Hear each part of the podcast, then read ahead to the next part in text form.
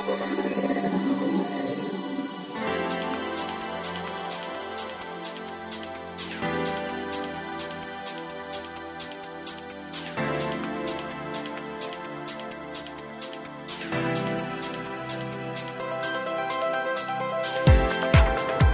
んにちはゆきです。今週も聞く漫画のお時間がやってまいりました。早川洋平さんよろしくお願いします。はいよろしくお願いします。最初からちょっと噛んじゃいました。ごめんなさい、ね、実は NG が何回かあったんですけどもね。プロフェッショナルなゆきさんのはずですが。緊張しております聞く漫画ねなんで緊張したの？やっぱ早川さんの番組だし、うん。花粉症がまだ治んないのかな？そうかまあそんな季節ですけどもね。さあオープニングはやっぱりちょっとね、うん。いろいろ早川さんのあんなことやこんなことが聞いてみたい という勝手なコンセプトのもと始まってるんですけど、うん。なんか早川さんってお風呂好きなんですって？そう実はね本当にお風呂好きでえこれ聞いてるどういうリアクションするのかちょっと分かんないんだけどさ、は俺朝が、まあ、今でこそ強いんだけど昔すごい弱くてさ、うん。まあ、夜中まで働いてたってこともあるんだけど、朝は絶対シャワーを浴びないとえ目が覚めない。目が覚めない。プラスあのやっぱお風呂がなんか浸かるのがすごい好きでさ、うん。本当お風呂が好きでなんか今住んでる家もそうなんだけどその追い炊き機能ってあるじゃん。あります、もうそれがないと生きていけない、うん。まあ、つまり朝さはい。お追い炊きがあればあったかいお風呂に入れるじゃん。そうですね。え雪家は？私は私もお風呂派。シャワーよりお風呂派。あじゃあ外国に住めないね。それはそうかもしれないです、うん、追い炊き好きです。でも朝は別に入らない。朝派朝派。朝お風呂派。あやっぱりいいよただね追い炊きをするのと新しくお湯沸かすのといつもどっちの方がコスト的にいいのかなって思ってる。なんでそんな富豪富裕層なのに。あでもだからこそ富裕層になったってこと違う違う。だよね、そうか、うん、逆に教えて早川さん。じゃあそれ教えて早川さんのコーナーでね また別のコーナーでだけど。あのーいやちょっとね、そうそう思ったんだけどまあお風呂本当に好きでその中で本読んだりとかさ、へーまあいろんなことあるんだけど、ええいやちょっとした悩みがあってさ、はい。まあ、悩みでもないんだけど、まあ、これ聞いてる方ね北は北海道南南？は沖縄そして海外にもいらっしゃるんだけどいや実はあの一度沖縄に移住しようとしたことがあってありましたよね、うん。まあ、実は今も狙ってるんですが、まあ要はお風呂大事じゃん早川さん的にね、うん。でこれ沖縄の人いたらむしろあのお叱りをしてほしいぐらいなんだけどあの、ね、物件見たんだけどお風呂っていうかシャワーはあれなんだけど、湯船追い炊きどころか湯船がなんかあんまりいいのがなくてさアパートとかマンションとか、まあ、一戸建ていろいろ全部見たんだけど。でどうやら聞くところによると言われれば納得なんだけどさ暑いじゃん。それはそうですよね。いやだからそもそもあんまりお風呂のそういうのが発展する文化がなくて明らかにねこれ沖縄住もうとした人住んでる人分かると思うんだけど、えー、と関東とか他の場所に比べてアパートとかマンション一戸建てでもなんかおお風呂そのものがあんまりそういう意味ではない。だから追い炊きなんてとんでもない感じでさ。そうか。でもさ、まあ、住んだことないから分かんないけど暑くても追い炊き欲しいなっていうか俺だけかな。うんちょっと声小さくなっちゃそうですよったんだけどさ。ね。マイクで拾ってますけどね。そうそう。なのであのぜひね沖縄に詳しい方うん。いれば、はい。追いだけあるよというなんか不動産情報を求めるような番組になってきたけど 教えていただければというふうにそうということで思ってます。今週は早川さんが実はお風呂好きっていう一面が分かったそんなオープニングでございました、はい。こんなね切り方でよかったのか分かりませんが今週の「菊間がも皆さんお楽しみいただければと思います。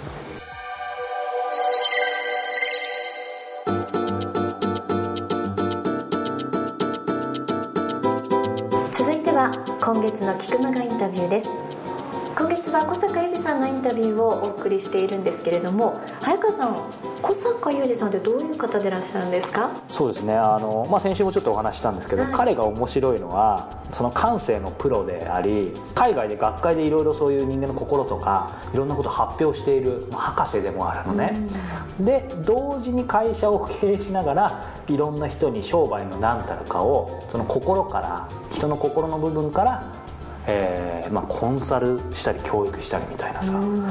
まあ、すごくなんて言うんだろうな、うん、分かりやすく言うとアカデミックに商いを教えられる人。すごいです、これ分かりやすいかな今分かりやすい、うん。だからあの誰がいい悪いではないんだけどさ、やっぱりビジネス書とか読んでるとその商売のプロとかいろんな敏腕の経営コンサルタントとかいろんな人いてさ、まあ、その人その人なりにやっぱりすごい人俺もいっぱい知ってるしいろんな切り口教え方があるんだけど小坂さんはさ分かりやすくと先生なのよ。うん商いのね、だけどいわゆる先生でまあこれちょっと批判になっちゃうかもしれないけどそれ大学の先生だけどさ例えば経営学とか教えててもさ本人は経営できなかったりとかやっぱあるじゃん。あとなんとなく要は机上の空論みたいな。彼は実際それをきちんと理論立てて、えー教えながらもちろん自らもちゃんと商売が成り立ってるし、えーみんなを育てていくみたいな。で俺実際彼の本読んだことある人もいると思うんだけど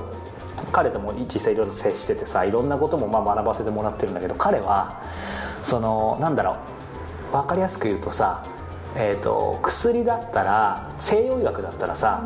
えー、とこれインタビューでも多分彼に言ったと思うんだけどその場ですごい効く薬とかあるじゃん、はい。だけどさそれってさ例えばいつも風邪ひく人がそれで風邪治るかもしれないけどさ根本の何かを変えないとさまた引くじゃん、うん。例えばいつもあの髪乾かさない人とかだったらさ、うんうん。でも小坂さんの場合はそうじゃなくて、えー、と根本を変える東洋医学みたいなさことを教えてくれる。だから具体的に言うとさ例えばゆきちゃんが何かビジネスやってて問題とか何かをやりたいっていう時に具体的な答えは示してくれないの。へえだけど自分で自力で考えさせてその考え方とかどう、えー要は商いを成り立たせるかどうすれば人の心をつかめるかっていうのを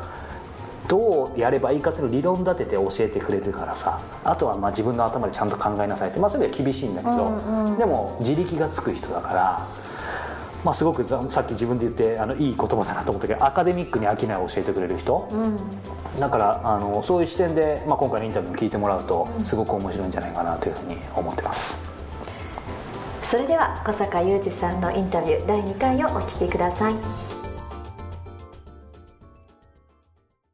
あのーまあ、僕もそのこれからの時代の人間だと思ってありたいんですけどそれこそ振り返ると、えーやっぱり会社員とか全然パッとしなくて俺本当もうこの時代生きていけないなと思ってて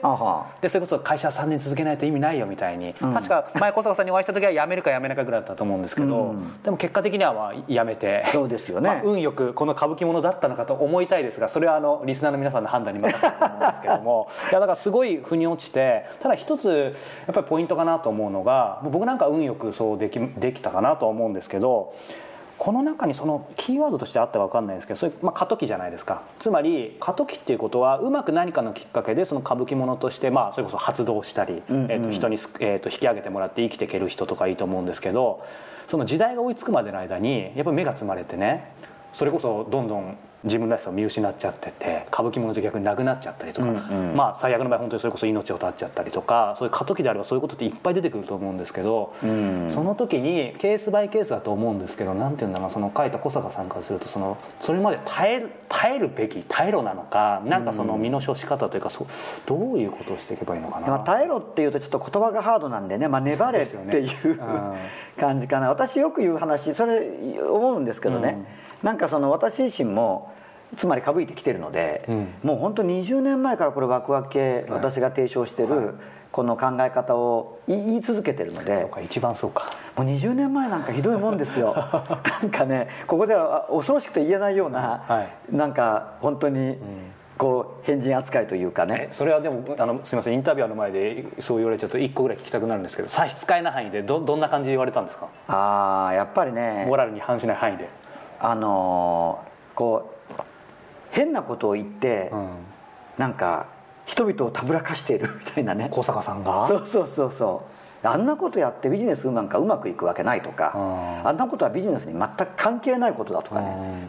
非常にうんうんありましたね、うん。だから例えばそそれはもう20年前なんかだと全く聞き耳持ってもらえなかったり、あるいはその先ほど来申し上げてる会をうん。立ち上げたのは、まあ、約1 4 5年前なんですけれどもあの例えばある方が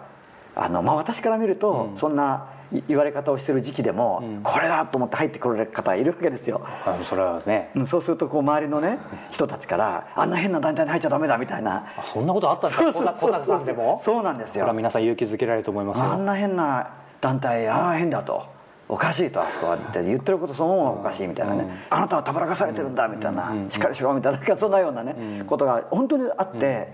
やめざるを得ないんですみたいなことがあったりするわけですよ、でも結局じゃあ今日ね、あのまで来てしまえば、当然あの当時と比べれば随分自分の見えてる景色も周りも違うんだけど、そこまで至るにはそもう粘るしかないわけでね、まあ、一番そういう意味では粘ってきたわけですよね。もう粘り強さっていうのは、諦めの悪さと言ってもいいんだけど、これはねただやっぱりさすがにもうやめた方がいいんじゃないかと思ったことも過去はあります、あそうなんですか。就職しようかなとかね。会社さんが？そうそう。会社畳んで就職しようかなとか。えそそれはもうすみませんざっくばらんに聞くとななんかやっぱりそのなかなかうまくいかなかったとか。そういうことですね。そのなんかすごいガンガン言われるっていうよりもまあ、両方言わ,、まあ、言われること自体はあんまり私はどちらかというとそのストレス耐性高いんですけど、それは結構もともと高い方そうだと思いますね。そうなんか繊細そうな部分もあ, ありそうですけど。あのそこは割とストレス耐性高いと思うんですけども、だからやっぱりそれあると思うんですよ。だからその本当にご質問今いただいたんだけども、耐える粘る、諦めの悪さっていうところが、そのここに至る秘訣だろうと、ただもうちょっと付け加えるとじゃあその粘れるのかと。そうそうなんですよ。これはまた鍵で、やっぱりね孤独では粘れないと思う。さすがに。うん。それは思いますね、だから孤独になならないようにって言っても、はい、またこれが言うはやすしなのかもしれないんですけれども、うん、やっぱり私が粘れた、うん、じゃあ今度は粘るっていうのは確かにねと、じゃあなぜ粘れたんですかと問われれば、もう粘れた要因は周りに人がいてくれたからいい人がね、いい人っていうとまたちょっと曖昧かもしれないんですけどもやっぱり自分の支えになる、例えばですけどもその全然見向きもされない頃でも、あなたの言うことは素晴らしいと、これからの企業はそうであるべきだと言って、まあそのそれこそその重要なプロジェクトを任せてくれたような企業経営者がいるわけですよ、うん、その20年前にですよ。それ小坂さんにとっては本当に大事な人ですね。いやもうその人は、うん、その人の存在が例えば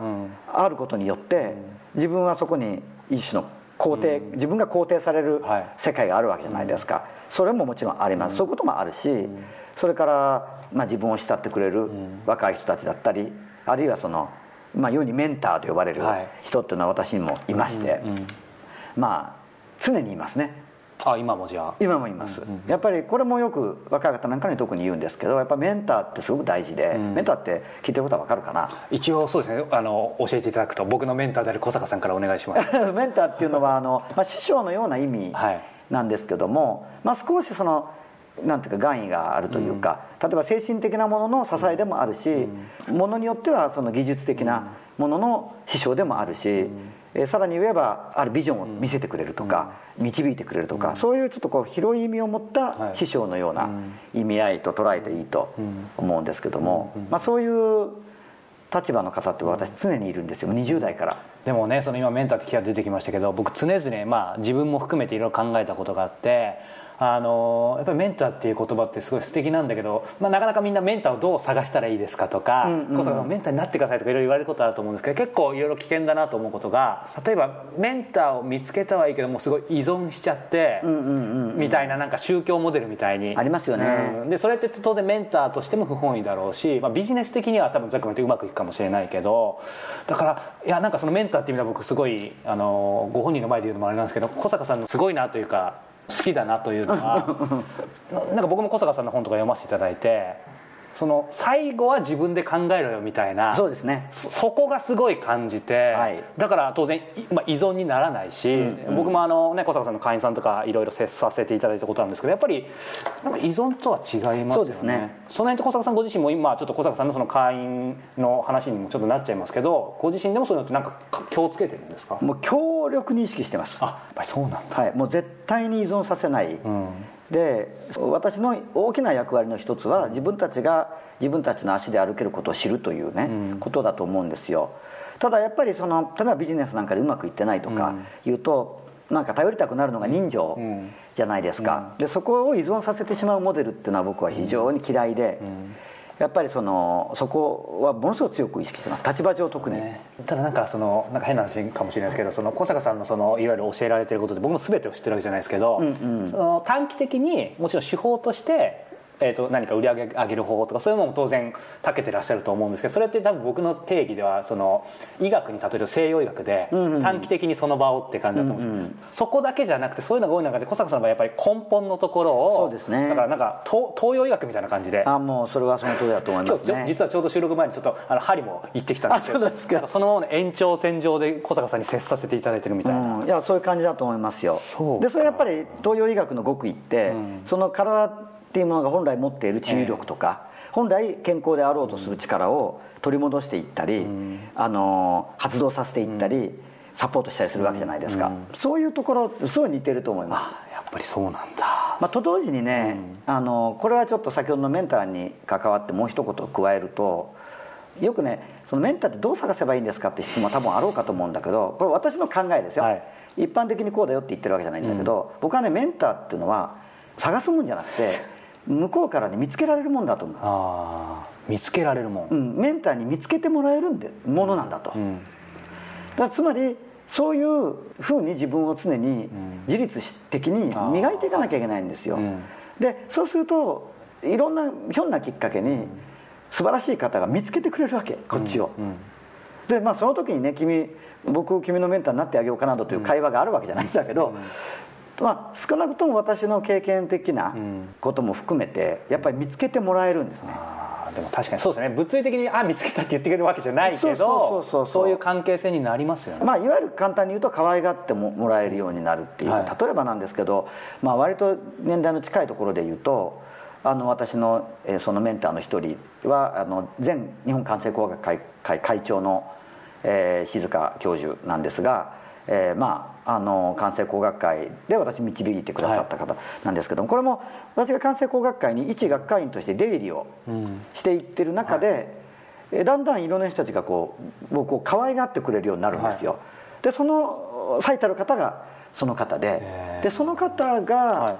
そのもともと学術の世界に関心があって、研究も自前で、はい。自分なりにん。細々とやっていた私を見つけてくださって、うん。そしてあのいろいろと関係がこう密になっていく、はい。コミュニケーションが密になっていく中で、あなたのやってることは本格的に学術研究してみたら、ものになるレベルのことなんだと、うん。だから一つ本気でやってみないかといううん。ことで導いてくださったのが、いわゆる博士号と学位の取得につながっていくわけですよ。そうかまあじゃあそういう意味ではそこも小坂さんひひたすらその自分のいいというものをまあ磨いていこうっていう気持ちはあったけどじゃあなんかそれをだからそれで有名になろうとかなんか誰かに、えー、と認めてもらおうっていうのはやっぱそういう意味では無無心だったわけですか、まあそういうところではね、大体その大学、まあ、こういうことを言うとちょっと語弊があるかもしれないんですけども、まあ、その大学の客員教授という今肩書きがあったりその学位博士号を持っていたりってことはあるんですけどもそれはあんまりね狙ってなかったんですよ。うん狙ってなかったんだけど、見つけてくれるんですね向こうから、うん。それでその学位取ってみないかと、うん。だ僕はまあある意味晴天の霹靂というか、、はい。や取れようはずもないと自分では思ううん。わけなんですけども、まあ見つけてくれた向こう側から見ると、はい。今でもその静香先生おっしゃいますけれども、いや僕は君は絶対に取れると思ったと、うん。あとは君がその気にどうなるか、えーどれどれで食らいつけるかってことだったんだよね、みたいなことをおっしゃる。だからそれは私はそういうもんだと思うんです。自分が例えばこれ学位取ったらちょっと社会的ポジション上がるんじゃないか、じゃあそこでの自分の師匠って誰にしようかとかね、で申し込みに行ってとかいうこととちょっと違うなと、ただもちろんそういうことがあっちゃいかんと言ってるわけじゃないんだけど、ことメンターということに関して言えばね。うん。やっぱり自分を磨いていればその時なりにじゃあ20代の頃の私と今の私とは違いますけど、20代の頃は20代の頃で、その頃仕事で知り合ったりふっと入った画廊で出品してたアーティストとかで、その方が実は結構有名な方であー「君面白いね」って話になって、アーティスト仲間に紹介しようかみたいなことになって、というようなね、やっぱり見つけられ方をすごいこれは聞いてる方なんか刺さったと思いますよやっぱりその、ね、さ今先ほどその歌舞伎ものとして、まあ、粘っていく上で、んうん上でっていうのも変ですけどやっぱり人がキーワードってありましたけどじゃあその人はどうするかっていう時にそれをじゃあ見つけに行くっていうわけじゃないわけですよね。うん、頭が違うと思いますね。うんそうかまあそのアンチテーゼではないんですけど、まあ、僕なんかもそうだったんですけどなんかよくその尖ってるとか、うんうん。そういうのって結構、まあ、ポジティブな褒め言葉だと思うんですよ。で僕ずっと昔昔悩んでたのがその凡人？あ平凡だよなみたいな、まあ、何をもってしてってあると思うんですけどだからここの歌舞伎ものって今の話聞くと逆に自分は変わってないとかまた真面目な結構方多いじゃないですか。わかるわかる、うん、そういう人に向けてどうなんか小坂さんってメッセージを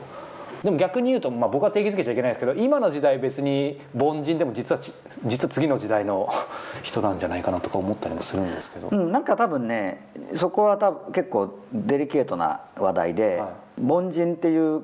言葉で多分例えば自分を見る人がいた時に、はい。例えばこういう一つの見方、うん。あの以前の社会のようになんかバリバリ競争してガンガン勝ち抜いていくとかね、うん。そういう人で例えば社会でいいわゆるちょっと古いステレオタイプ的な成功はい。を遂げていくっていう人がなんかとんがった人で、うん。なんかいや私は幸せな家庭ができて、好き好きな釣りがやっていれればいいんだっていう人は凡庸。という見方としての凡庸さ。っていうのは僕はすでに凡庸と言わないと思ってるんです、確かに。うん、あのそれは多分さっきの数百年ぶりのはい。大きな意識の変革が世界全体に起こっている中で、なんかもっとこうなんていうんだかなその勝ち負けじゃなくて、うん。共生していく共に生きていくような、うん。そういうタイプの生き様っていうものが多分、ん。なんか大きな流れとして、ん。えー出てきてると思うんですよ、うんうんうんでそこそれがなんかバリバリやってそれをとんがってるというかどうかは別として、それち古いステレオタイプ的には、はい。とんがって社会的に成功してっていう人から見ると、なんか幸せな家族と釣りってね、いかにも凡庸だけど、実はそれはそうではない、という一つの見方がまずあると。あのよくありがちな、はい。この私ってでも凡人なんだよね、うん。論に関してはね、うん。でそれは僕は凡人とは言わないと、うん。でうん違う全然違う話で、うん。なんかその自分が特別な才能を持ってないんじゃないかっていう物言いが多分あると思うんですよ、あるある。うん。そういう意味でとんがってない、うん。それもまたね僕は異論があってじゃあ才能って何なんだと。うんいうことだと思うんですよ。で特別な才能って何なのと、うん。まあ、確かになんか素晴らしいメロディーが浮かんでくるとかさ、うん。まあ、それは確かに特別感はい。があるんだけど、やっぱり私なんか特にこうワクワク系と我々身内が称している商売の世界を提唱している中であのじゃあうちの会員さん、まあ、クリーニング屋さんとか薬局のおかみさんとかうんとんかつ屋の親父ですよ。はい。それは凡庸っちゃ凡庸でしょ、うん。だけどやっぱり彼らはねそこでもう実に見事にん。人を幸せにしてるんですよ、うん。心豊かにさせている、それは非凡としか言いようがない、うん。確かに。うん、だからそう考えた時にまあその分かりやすくなんかもうメッシだったり、うんあはいはい。イチローだったり、それからその素晴らしい作曲家だったりっていうとなんか才才能をきらめいてる感じがするかもしれないんだけど、はい。そうじゃなくてその才能っていうのは自分が持てるものの組み合わせで誰かを豊かにできればそれは才能なわけだから、はい。それは僕はかなりみんな持ってると思うんですよ。うん。ただ凡人の定義がそんな風だと今言ってるようなことだとなんかいや自分は所詮とんかつ屋の親父みたいなことになるじゃない、からそれは違うと。そこでもう思考停止しちゃいますよね。うん、それは全然違ってて、もうすでにとんかつ屋の親父やってるだけで希望であると、うん。でもむしろもう一つまたそこに連なる違う見方として、はい。その意味での自分の非凡さに気が付くことですよね。ああそうか。それはね。案外あるはずなんだ、うん。つまり例えば、なんか昔からそういえば若い頃から何やるにしても宴会の幹事は私だったとかね、ああ振り返ってみればみたいな。うん、そこに非凡さがあるんですよ。うん。でその非凡さというのは全体の人の集団の中では必ずくっきりと浮かび上がるので、うん。自然とあなたにはその仕事が来てるはずなんでも宴会の幹事っていうのが才能だとはみんなうん思思わないのですよね。うん。そうか。そういう意味での非凡さっていうのは僕はもうおおよその人が持ってるんじゃないかとうんうんうん。思うん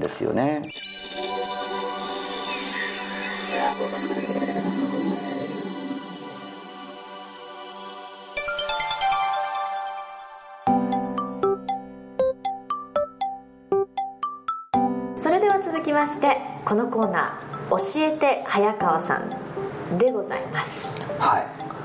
これ質問来たのかな？実は来てるんですよ実はって何ですかこれ、ね、聞き耳の時からね。結構いただいてましたもんね、ええ。こんなですねご質問いただいております、はい。ポッドキャストネーム岐阜県の王さんからですね。こんにちは。これまでの聞く間がに比べて随分柔らかい内容になって思わず吹き出してしまう場面も何度かあったりとても楽しく拝聴しております、はい、ストイックだけじゃないずっこけの早川さんはより親しみが感じられてなんだか嬉しいです。ありがとうございます。さてさて早川さんにお聞きしたいことがあります。それは、はい、大きなリスクを取るときにどんなふうにお考えになったかということ。今では全国1000万の女子高生ファンに慕われるプロインタビュアーとしてご活躍されていらっしゃいますが特に独立を決めた時期はこれで本当に生きていけるんだろうかといろいろ悩みになったのではないでしょうか。家族を路頭に迷わせるんじゃないだろうか失敗したらまたサラリーマンに戻るんだろうかそんな心配やリスクをどう乗り越えてきたかお聞きできたら嬉しく思います。またここまで来ればなんとか家族も養っていけるなという状況はいつ頃どんな風にやってきましたか？一人の人との出会いで大きく道が開けたのでしょうか？それとも小さな取引をコツコツ積み上げられたのでしょうか？独立したのはいいけれど本当に大丈夫かしらと悩める子羊にアドバイスをお願いいたします。はい。全国1000万の女子高生ファンに慕われるプロインタビュアーの早川洋平です。ここですよ。確かに。これは私から言っておきます。会ったことがないですね、うん、はい、ただねその独立を決めた時っていうのはいろいろ悩みだったんじゃないですか、うん、というご質問ですがいかがですか、これね本当に僕ねもうこの日のことを今でもはっきり覚えてるんだけどもだから5年ぐらい前かなやっぱりその会社員で全然いろいろうまくいってない時にもう悩みに悩んでてある朝ね、えー、某横浜のドトールコーヒーで出勤前の7時くらいかな、はいうん、その時に追い詰められててさ、はい、俺このままの人生でいいんだろうかって昔から死ぬ時に後悔したくないみたいなさだからそのために今何ができるかみたいななんかまあ結構そう聞くとみんな暑苦しいかもしれないけど、うん、そういうものがあって、はい、でもその6年前にはすでにその仕事もうまくいってなくてさ、うん、大好きなことから離れててなぜか分かんないんだけどその日の朝思ったの。だから俺このままの人生絶対後悔するなって、うん、でまあそういうふうに思った時にまあインタビューの仕事も離れてたんだけど自分はその本を読むのが好きっていうこととまあポッドキャスト全然何も知らなかったんだけどさ、うん、ポッドキャストを聞くのが好きで、えー、インタビューも好き。だからその3つを組み合わせてなぜかその時そういう案が浮かんでさ、はい、本の著者にインタビューするポッドキャストをやったら面白いんじゃないかってさ何の人脈もつてもないしポッドキャストの作り方も配信の仕方も分かんないんだけどさ思って、うん、でまあそれ6年前でさその時も手探りの状況だったけどさでそっからなんかまあ現在に至るってことなんだけどだからまあこの方のご質問にまあ、答えになるか分かんないんだけどなんかそこの時にパーってもうだ追い詰められてたよね。ただ自分にずっとその常にさっき言ったように死ぬ時に後悔したくないってこの子があって本当にもう八方塞がりになっちゃったからそれまでは死ぬ時に後悔したくないってもあんまり追い詰められてなかったんだけど本当に後がなくなったからそこでそれが見えてえーと、かっこよく言えばさなんかそういうアイデアを思いついて今に至るなんだけどもうそれしかなかったやるしか。だからそれを会社に内緒でこのキックマガの前身である人生を変える一冊を第1回からやってきたっていうのはまあ現在に至るんだけどその時にさまあ、そのさっきの、えー、王さんの質問にもあったけど例えばなんだろうなこれで本当に生きていけるんだろうかとかさ、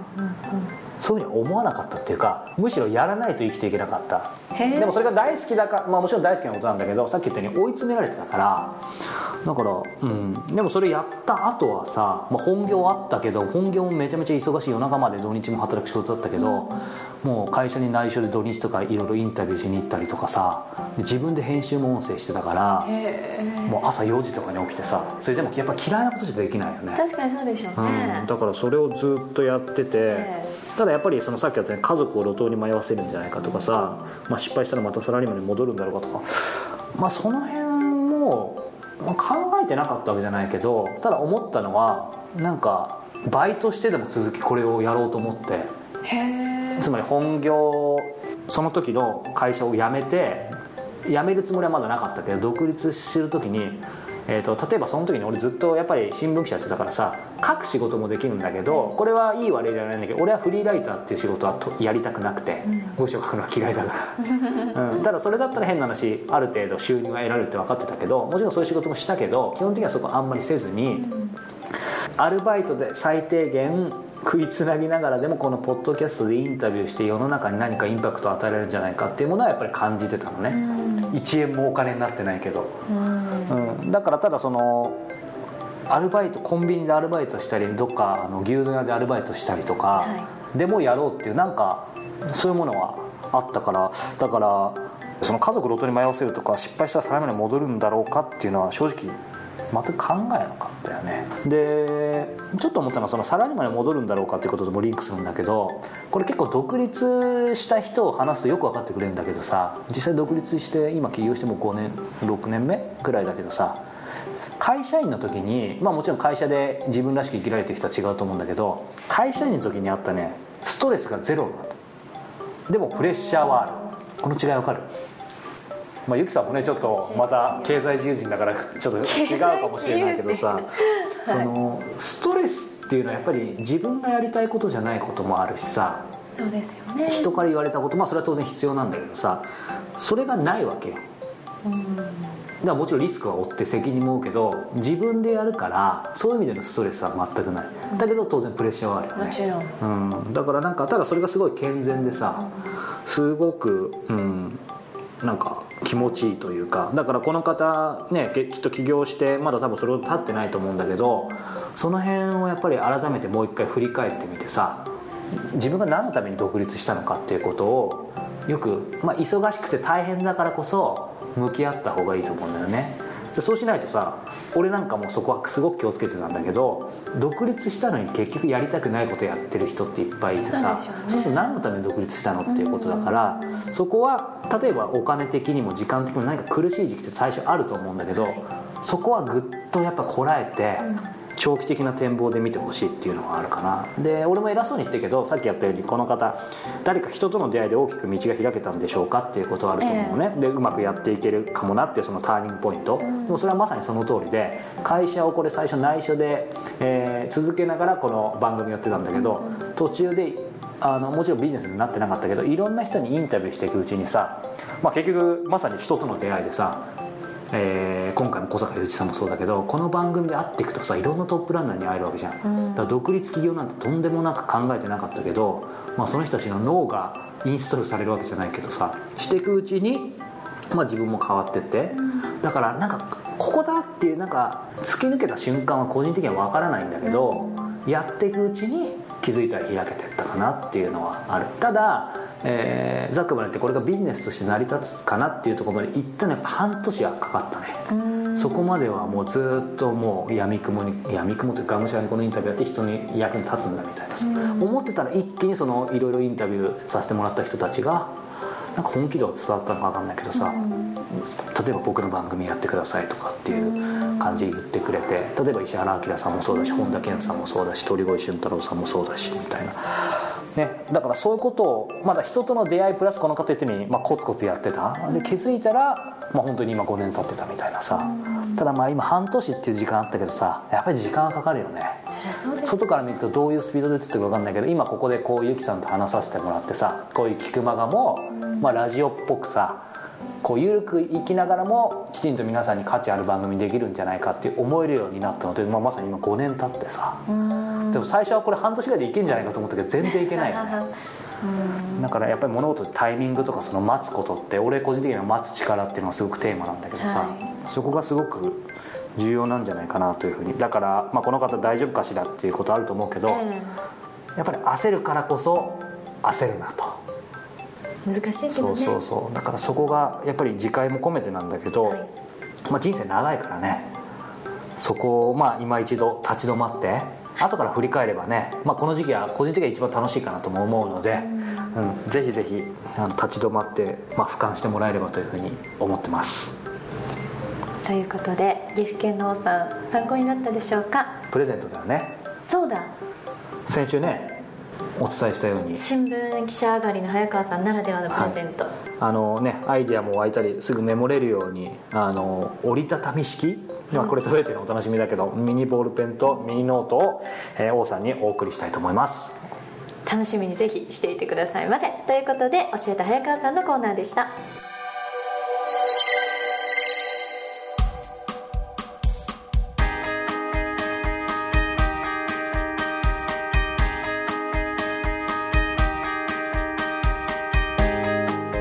それではエンディングのお時間です。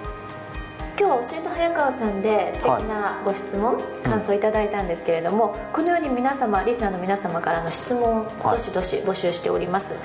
このご質問やご意見感想どちらにお送りしたらよろしいんでしょうか？はい、えーと、キクマガのトップページに、はい、えー、質問の投稿あとお問い合わせフォームがあるので、えー、右上だと思いますが、はい、そちらから、えー、ぜひぜひ質問をお寄せいただければというふうに思います。そして質問採用させていただいた方には素敵なプレゼントもね。そうですね。今月はえー、今回の王さんにもお渡ししますが、はい、えー、先ほどお話したように、えー、僕が普段使っている折りたたみ式の、えー、ミニボールペンと、えー、アイディアやメモれる、えー、セットでそのミニノートというのを、はい、えー、ポイントカードと一緒にねそうですよね、はい、お届けしたいと思ってますので、はい、ですのでこれあのご質問いただく時ご紹介させていただく可能性もありますからポッドキャストネーム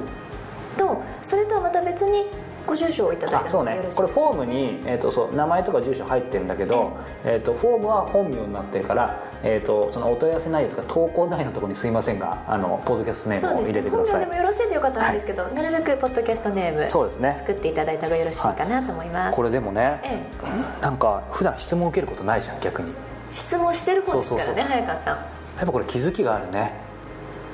なんか自分をだから考えさせられるよね、うん、なんかすごくだから感謝ですね。そうですよね、まあ、逆に役に立ってるといいけどどんなかな？役立ってるかな？